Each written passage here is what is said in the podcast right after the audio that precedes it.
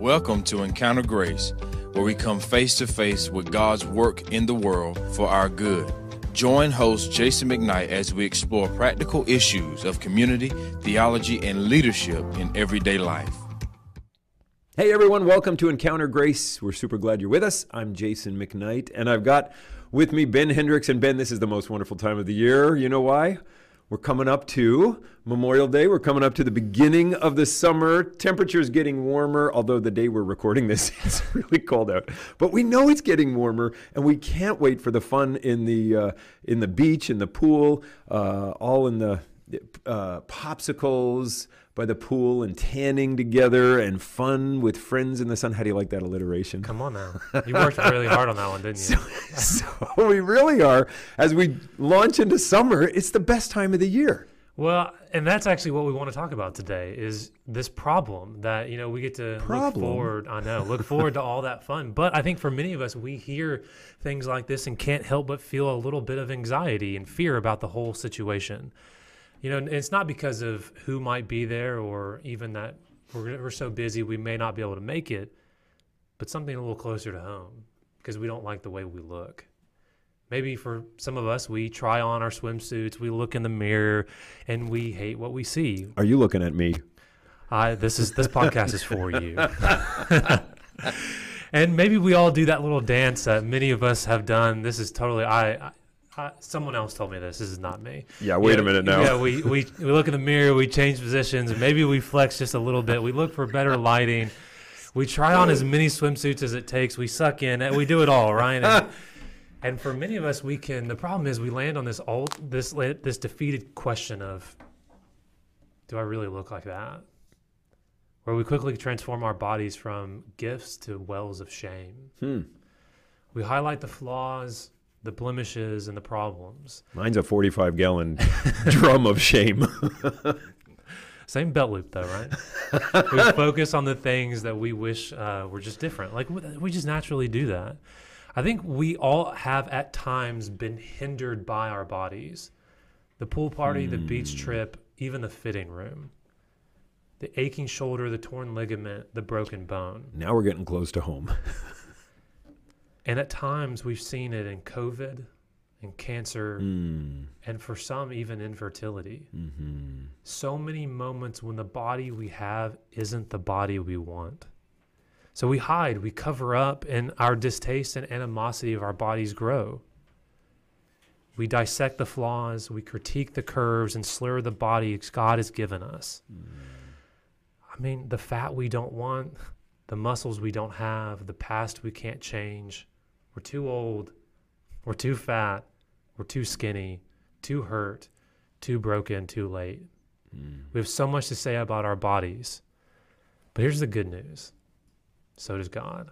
I mean, that's great. And well, so yeah. yeah, well, let's take a look. Like, let's let's dive in because you you actually had the heart for this episode. You said, I think we really need to help folks in not just like I mean, it's, it's always so cliche to say, well, the student pastor was talking to students, but we know that with kids, but we also know it with adults.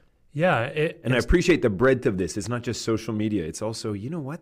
Our bodies are breaking down and we don't have the body we Yeah. want. So what does God say about it and what help can we gain from this? yeah, I think there are two keys to understand our body, and there are probably more, but I think two that we can focus on at least here, and we'll expand on them as we go. But the first two, or the two, are that God defines first. God defines what He designs, and then the hmm. second one is you are your body, and your body is you. Let's look at hmm. God defines what He designs.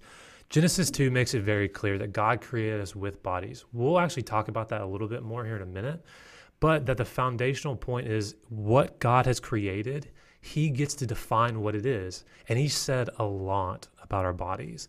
Uh, let me offer you three truths of God's design. That he, th- these are His words; they're not mine.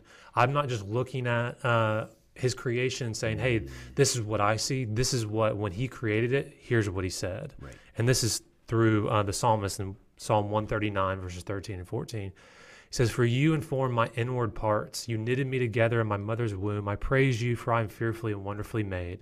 Wonderful are your works. My soul knows uh, it very well. Let me offer you three truths that we just need to remember about our bodies. The first is that we are all fearfully and wonderfully made. Here's the problem: we and, read and- those and words. you don't just mean Jason the soul. You mean Jason the soul and the body. All of us one. Like all, Yep, all and of we'll get there as well. Yeah, but Uh, like that's it. Fearfully and wonderfully made in terms of my big toe. Yep. Every part of you is fearfully and wonderfully made. Hmm. And here's what's incredible about that is we often kind of run past what those words mean because we understand we're like, oh, fearful, wonderful, great. But when these words are used, they always mean awesome. Huh. Here's the problem though. We use the word awesome for everything. How are you today? I'm awesome. Right. Right. When we recommend something at a restaurant, oh, this hey, awesome. get You the pizza. It's awesome. You got to try it. Cheesecake is always awesome. Yeah. But the problem is, very few things are truly awesome. Like the Bible mentions it only, I mean, more than a handful of times, but not that many. A couple examples Deuteronomy 6, a recalling of the miracles and signs God performed in Egypt. Those hmm. were awesome. Hmm. In Judges 13, the face of the angel of God. That is awesome. In Psalm 47, the Lord Himself Most High. Hmm. He's awesome. But what God tells us here is that yes, God is awesome. Yes, the Lord, the angel of the Lord is awesome. Yes, his miracles and signs and wonders are awesome. But so is your body. The intricacies, the, intricacies, the details, the workings out of it, billions of cells working together and doing multiple things at different times all at once. It's not a coincidence, it's a design. That's amazing. Mm-hmm. That's awesome. Mm-hmm. The second one is that we're individually made. Like there's a big difference in, mm. you know, our hipsters who are listening, they'll know this. There's a big difference between the like artisanal and mass produced. You know, artisanal like you mm. pay the extra money because you know it's handcrafted. Mass produced is ah there's not really a purpose. There's not really like we just we we we made them all the same. Yep.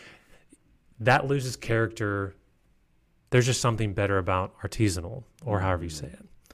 The great reminder of being individually made is that your body was not mass produced, but crafted specifically for you. Jason, you have your body mm. meant for you. It, Yeah. it and what Yeah. we'll talk about is it is you. There, we we can't separate who we are from our bodies, and that God has in, individually made bodies for us. That's incredible because there's always somebody else's body that we wish we had. Mm-hmm. Maybe the way it looks, maybe the way it Yeah. functions, Yeah. whatever. But God gave you your body. There's a lot of hope in that. Mm-hmm. Here's the third one that we're purposefully made. God, and we'll again touch on this later, that your body has a purpose. And they are what He intended them to be. That ultimately our lives are to love the Lord your God with all your heart, mind, soul, and strength, and to love your neighbor as yourself. Your body is designed to help you do that Hmm. and so many other things. God gave your body a purpose to hold you up, to make you mobile, to keep you alive, and all of these other things. And that w- even though we at times will have limitations, the body we have is the one that God intended for us because they're purposefully made, they're individually made, and they're fearfully and wonderfully made. So that's from Psalm 139, and that's really helpful.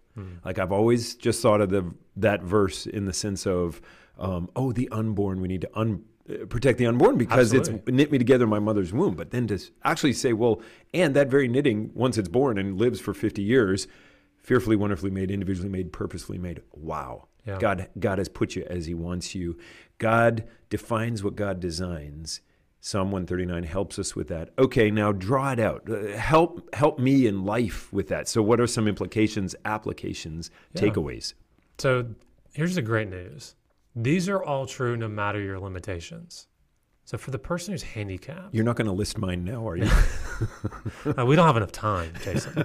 Uh, for the person who's handicapped, unable to walk, maybe they were born without an arm, maybe it happened later in life. Like your value doesn't decrease based on the limitations that you have. yeah. That you, again, were wonderfully and yep. fearfully made. You're individually made. You're purposefully made. With all the limitations you have, with all those little things you hate about yourself, your value doesn't change because of that. Hmm. And these are all still true even when we feel broken, even when the things that, even when our bones are broken, even when we're unable to do those things that used to bring us purpose. Like I know this at an intimate level after being hurt. after going through just so, like just trying to recover from that and losing on the things that I thought my value was from. We all have moments of this where our limitations hinder us from doing something. But these don't change because of that. The same is true for some of the people, and we have people like this in our body who are struggling with infertility. And the hard part about that is so many people because they're because they have this issue like they feel broken, they feel like they're messed, they feel deformed and the reality is you're still fearfully and wonderfully made. Mm-hmm. That doesn't change that. You're still individually made, you're still purposefully made. But here's one that is a little bit more broad that you know Genesis 2 reminds us that we are physical beings. So we are physically made and are physically beings. And so what that means is that we need to be physically present. Hmm. And we live in a time where I think this is the most challenging, one of the most challenging things, because it's the most challenged. Because life and social interaction have largely moved all online. If the last two years of COVID have hmm. taught us, I mean, they've taught us a lot, but one of those things is that that digital interaction falls vastly short of personal relationship, of actual physical touch.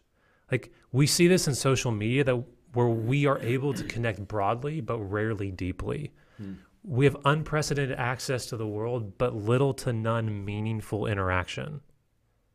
And technology has allowed us to connect broadly, like I just said, with Skype, with FaceTime, with texting, with social media, and more. But there's a massive difference between seeing someone and being in the room with them. Hmm. It's great to see family on a screen, but being in that room with them is a game changer. Which, by the way, I called my grandmother last night at 9:30 at night, and she says, "Oh, Jason, how are you? Can you call me back? I'm on the FaceTime with Uncle Tim." like she's almost 101. She's FaceTiming and answering a second call. I love this. So the positives is, well, there she is in one city, her son is in another, and a grandson in a third. But the negative is when all your life is online, or if if because of COVID no one can visit her, she gets Yep. very lonely. Yeah, the presence is what matters. because the great thing is it technology has opened us up to the to the availability and the ability to be able to to see people that we normally would never have seen that we'd have to get on an 8 10 hour 12 hour flight to go see the problem is yeah when we reduce it to that's good enough and that's all mm-hmm. That's that good i need enough. Yeah, that's good. That's good. and so, okay, here's the second thing. So, the first being that God defines what he designs. The second is that you, the second key is that you are your body and your body is you. So, again, Genesis 2, he says this Then the Lord God formed the man of dust from the ground and breathed into his nostrils the breath of life, and the man became a living creature. Let me highlight this. Hmm. Notice how God forms Adam. It's the opposite of how many of us think. Hmm. We think God made a soul, soul floated around for a while, God makes a body, fills it. Do you ever hear people talk about, oh, oh, you came down from heaven to be my little child or Yeah. something? It's like that's so not biblical. Yeah, because the first thing he does is he makes a body and then he brings life to it. Mm. As a writer in the Old Testament puts it, that we are anima- we are an animated body, not an incarnated soul. Hmm. I found that helpful. And so mm-hmm. what that means for us is that you, we are not a soul who happens to have a body, but we're also not we're just not a body with no soul.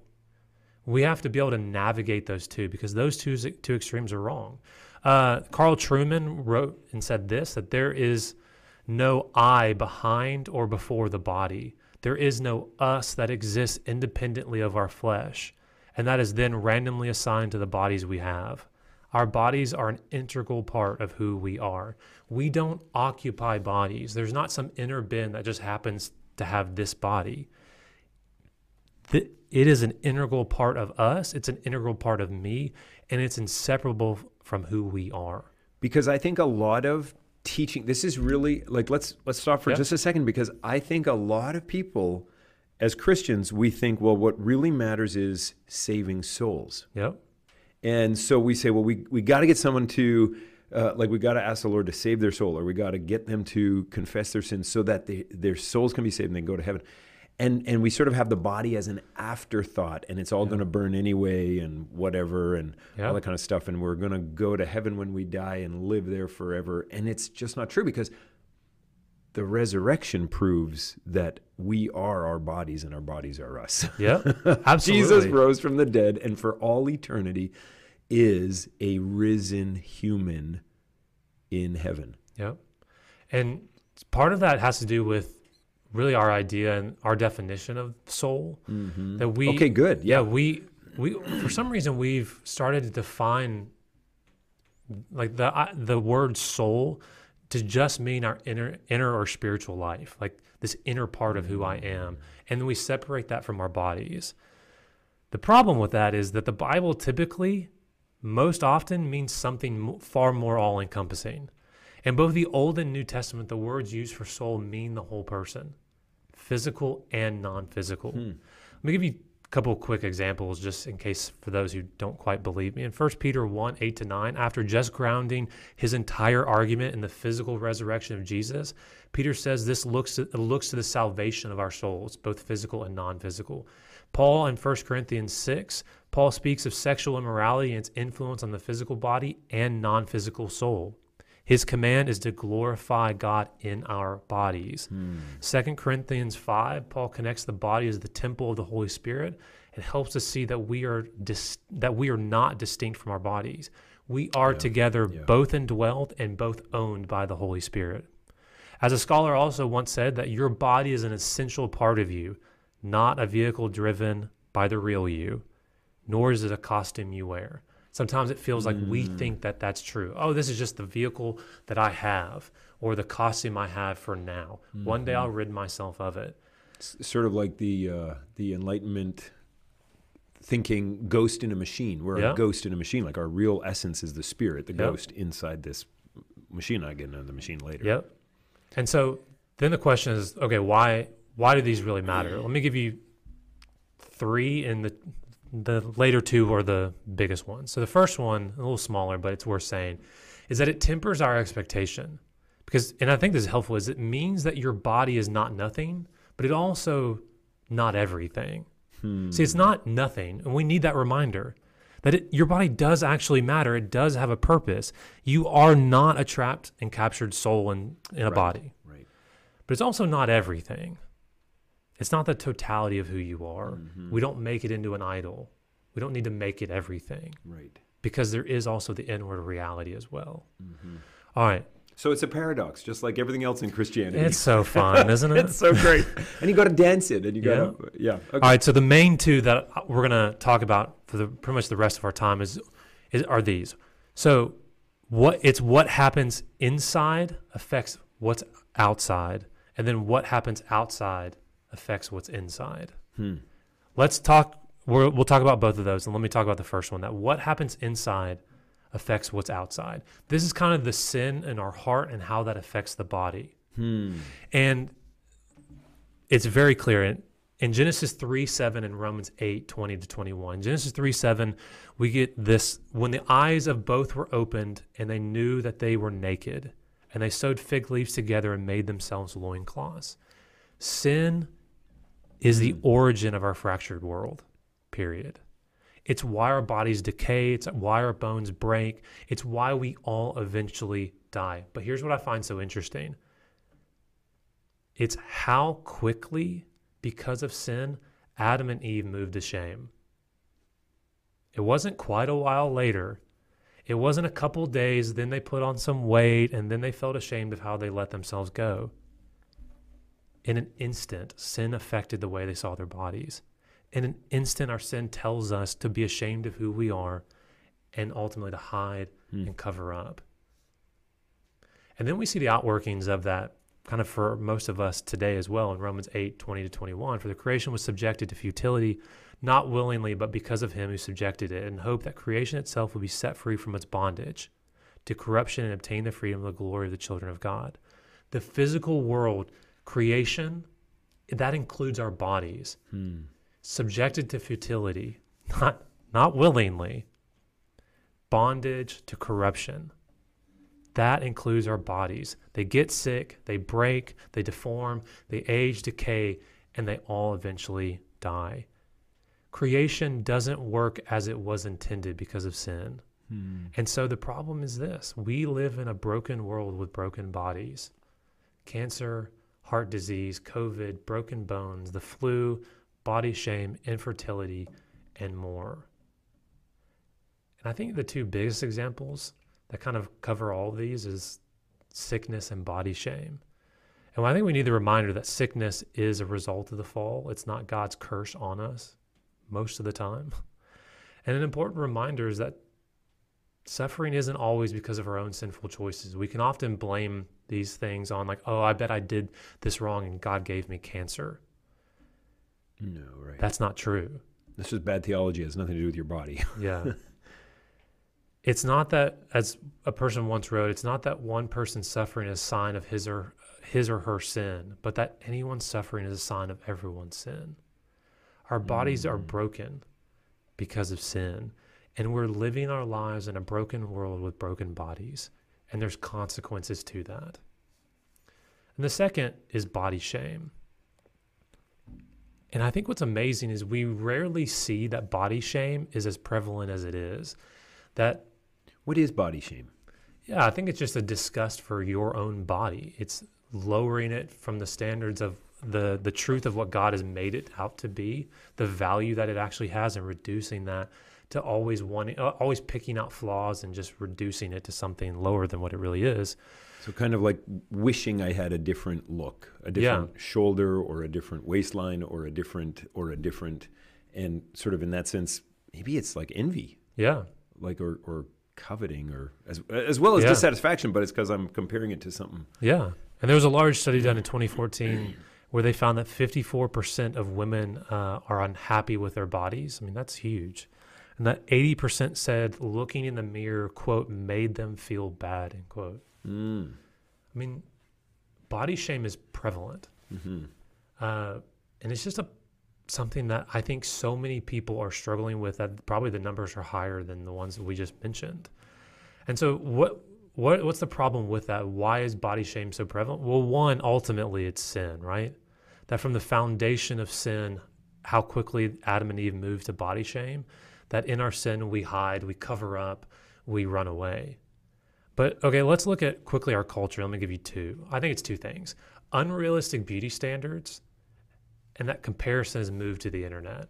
That and they're both really the same idea that we have a level of standard of beauty that has we have seen in the past but i think is on a scale that has never quite been seen mm-hmm. that we like culturally in the past cultures have often just pushed people to look more and more like a certain image or example but the problem is for our culture, that example or that image is at a level that I don't think has ever been seen. Because of social media, because of online, we are no longer comparing ourselves to quote real people, Yeah, that's true. but compared to pretty much always the 1%. That when we scroll through our social media feeds, when we're on Instagram, when we're on whatever it is that you use, the people we're seeing, the people that are getting highlighted, the people that are getting all the likes, that all the followers and all of that are like the 1%.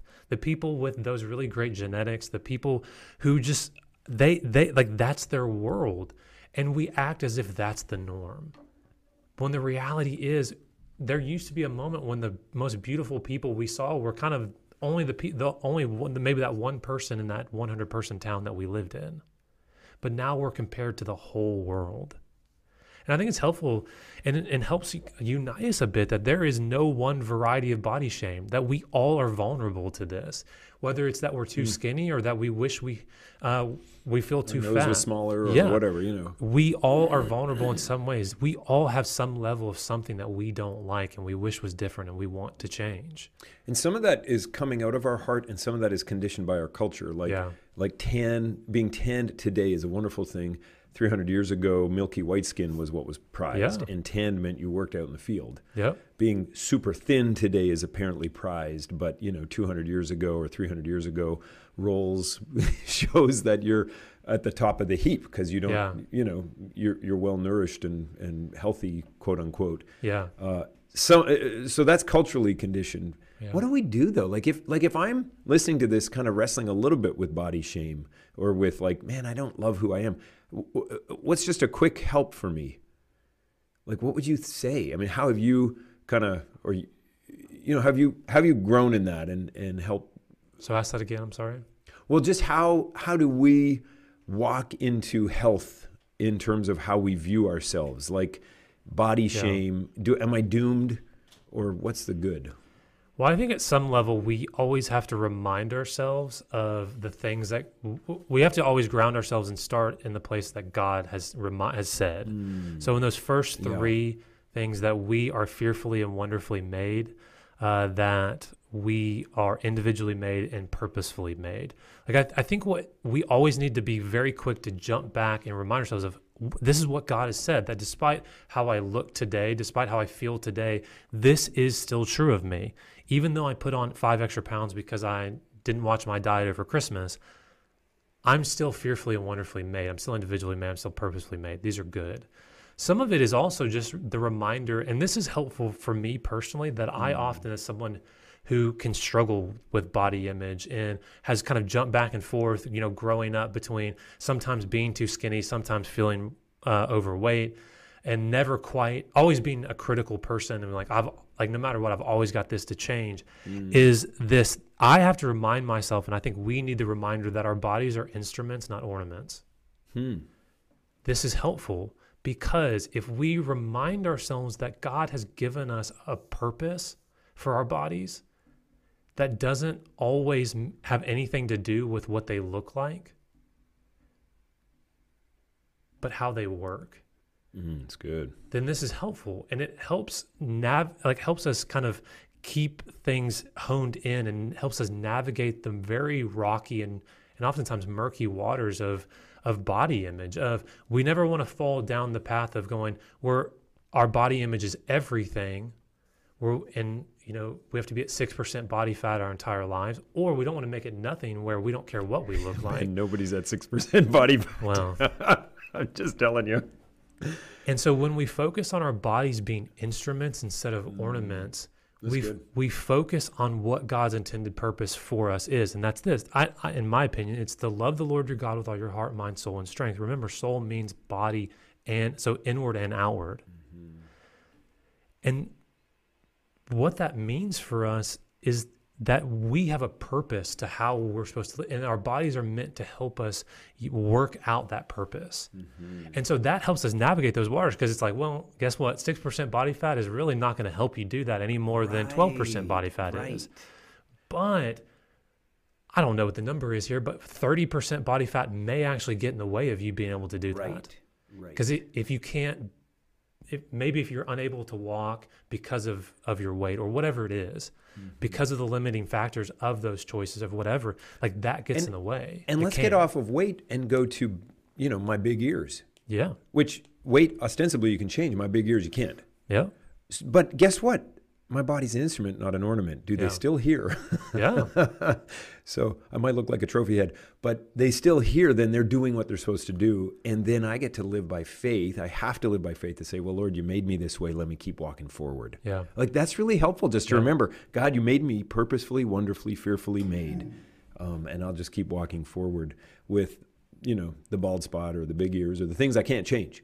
Yeah. As well as then living into health with the things I can change. Yeah. So, gosh, maybe you know if if I'm unable to get you know function, then my body's an instrument, not an ornament. So it's not for the looks of it; it's for the able to live life of it. Well, maybe yeah. I need to go out for a walk, you know, three times yeah. a week, and so on and so forth. So that's great. Yeah. That's great because I do think this body image thing um, is not about again, we're not trying to say we have to look like, you know, the Hollywood Western Instagram version of a human body. Yeah, you don't but it's instruments, not ornaments. This yeah. is this is the best to me, the best thing.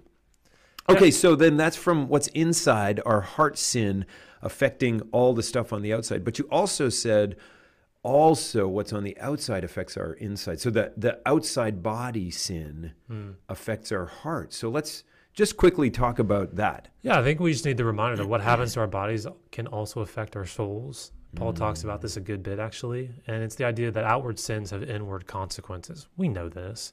Yeah. And so let me give you three main examples. And Jason, I'll take some help on this, just kind of walking through these. Uh, but the first one is substance abuse, al- like so alcohol, drug abuse, all that stuff. And this is probably the easiest one to talk about because we know this. Mm-hmm. We, for most of us, we've had relatives who've struggled with alcohol abuse or drug abuse, or maybe even ourselves have, and we've seen the weight that it's that it's and the, the toll that it's taken on both our bodies, but also on our souls and our like the inward part of us as well in the heart, and how it can often draw us to into more and more sin. Well, and it just it's just super simple to understand because you're Yeah. addicted to something, it's a chemical addiction or a physical Yeah. addiction, and then it affects everything about your life. Yeah, And and you hate yourself. So there is very simple. Yeah. All right, number two, because this is this is the one that hits close to home. I, I didn't want to write this one. Uh, it's gluttony. I'm gonna let so- you touch this. Oh no, I, I this one I need help on. Uh, gluttony. Gluttony? You know, our relationship with food matters. I'm gonna open a restaurant called Gluttony. Ooh. No, I'm not. our relationship with food does matter. Yeah, and and I I'm not sure we always believe that. I'm not sure we often. I think often we look to the celebration and the the pleasure of food, and not just the nourishing factor of it. And it's definitely both.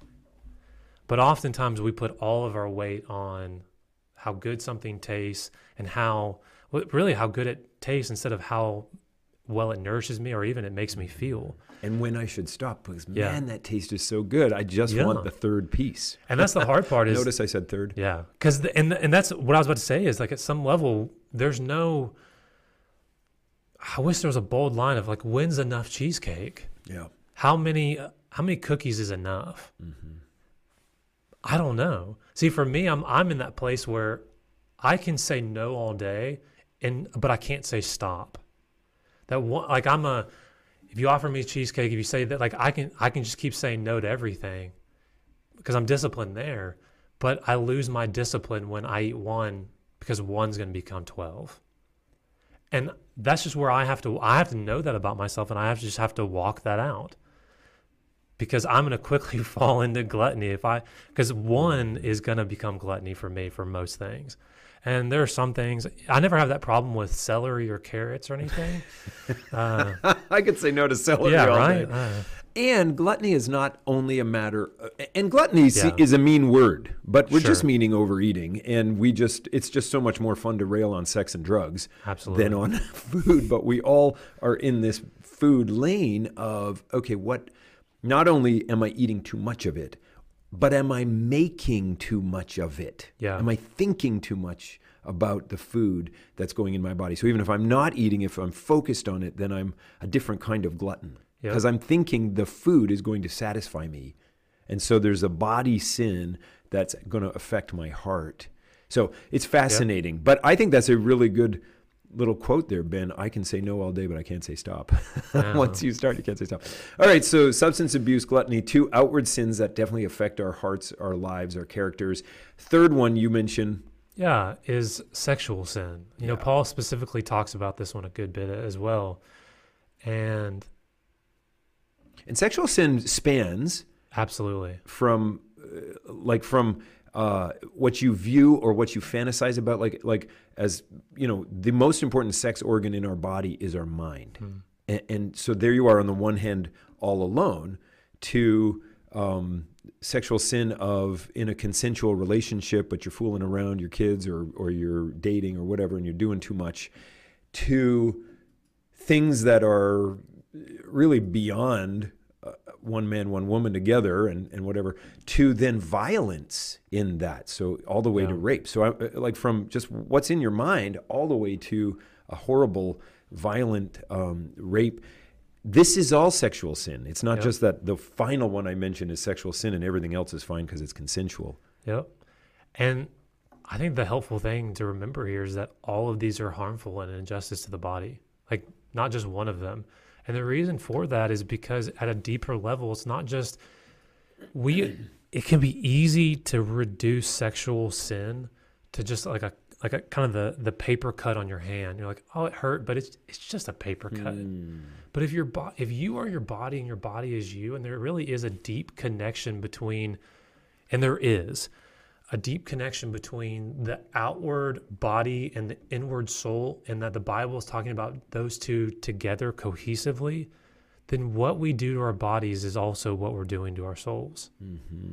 This is mm-hmm. why there's such a consequence on the outside affecting what's inside. Mm-hmm. And this is the conversation you know, I have with students and we and and but also some of our parents and, and adults as well of like all the way from pornography that you know because it's easy to to think oh, what is this really hurting?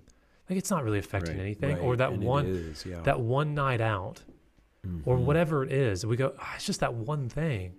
No, but the cost is much higher than what we think it is. Like just because no one got hurt, no one got pregnant, we don't see any consequence like that. Like, no, there's a real weight, there's a real cost here.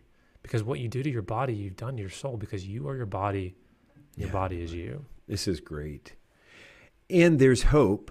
Like just like there's hope in sickness and in cancer and in heart disease and in body shame, you know, what's inside affecting the outside.